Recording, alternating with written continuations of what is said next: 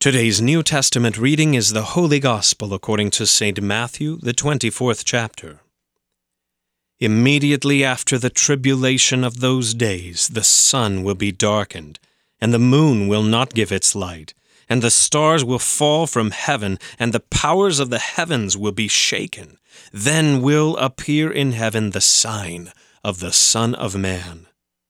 And then all the tribes of the earth will mourn, and they will see the Son of Man coming on the clouds of heaven with power and great glory. And he will send out his angels with a loud trumpet call, and they will gather his elect from the four winds, from one end of heaven to the other. From the fig tree learn its lesson. As soon as its branch becomes tender and puts out its leaves, you know that summer is near. So also, when you see all these things, you know that He is near, at the very gates. Truly I say to you, this generation will not pass away until all these things take place. Heaven and earth will pass away, but my words will not pass away. But concerning that day and hour no one knows, not even the angels of heaven, nor the Son, but the Father only. For as were the days of Noah, so will be the coming of the Son of Man. For as in those days before the flood they were eating and drinking, marrying and giving in marriage, until the day when Noah entered the ark, and they were unaware until the flood came and swept them all away so will be the coming of the Son of Man. Then two men will be in the field, one will be taken, and one left. Two women will be grinding at the mill, one will be taken, and one left. Therefore stay awake, for you do not know on what day your Lord is coming. But know this, that if the master of the house had known in what part of the night the thief was coming, he would have stayed awake and would not have let his house be broken into. Therefore you also must be ready, for the Son of Man is coming at an hour you do not expect. Who then is the faithful and wise servant, whom his master has set over his household to give them their food at the proper time? Blessed is that servant whom his master will find so doing when he comes. Truly I say to you, he will set him over all his possessions. But if that wicked servant says to himself, My master is delayed, and begins to beat his fellow servants, and eats and drinks with drunkards, the master of that servant will come on a day when he does not expect him, and at an hour he does not know, and will cut him in pieces, and put him with the hypocrites. In that place there will be weeping and gnashing of teeth. This is the word of the Lord. For today's meditation on God's Word, we welcome Pastor Sean Smith.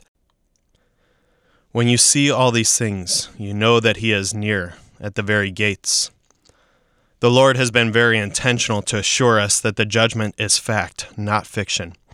Just as other events of Christ's life are recorded in history and have been proven true, so also we should believe him when Jesus emphatically states that he is coming again in glory to judge the living and the dead, and certain events shall precede his return. False Christ shall arise, great tribulations shall vex humanity, the sun and the moon shall not give their proper light, there will be wars and rumors of war.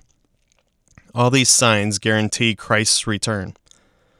When you speak of the second coming of Christ, it is quite common to be met with the reaction of those who mock and condemn all talk of a judgment to come.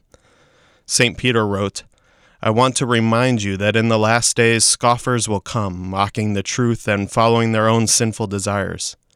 They will say, What happened to the promise that Jesus is coming again? From before the times of our ancestors, everything has remained the same since the world was first created. We have these scoffers with us today. It is nothing but preachers' talk, they say. For 2,000 years now, they have been talking about a judgment, yet we see no sign of it. The scoffers want to make the second coming appear ridiculous and call it a fantastic dream of some religious enthusiasts. True, people laugh at us that we believe these to be signs of the Lord's coming at the last day. But Je- Jesus reminds us that such scoffers were present in the days of Noah too, and they were lulled into false security by the cares, the riches, and the pleasures of the world until the flood came and swept them all away.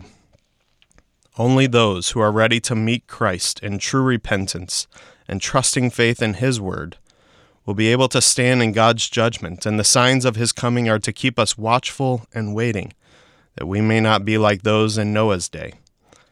As we note these things and observe them, we should be watchful and remind ourselves daily of Christ's words Heaven and earth will pass away, but my words will not pass away. The church is an outpost of eternity in this world that is passing away, a place of refuge from the storm, a place of comfort and sorrow, as well as a place of strength and healing in our weakness and pain. Through the proclamation of the gospel, the washing of water with the word and holy baptism, and in eating the holy supper of the body and blood once given and shed for us, we are granted the peace that surpasses all understanding to endure as heaven and earth pass away.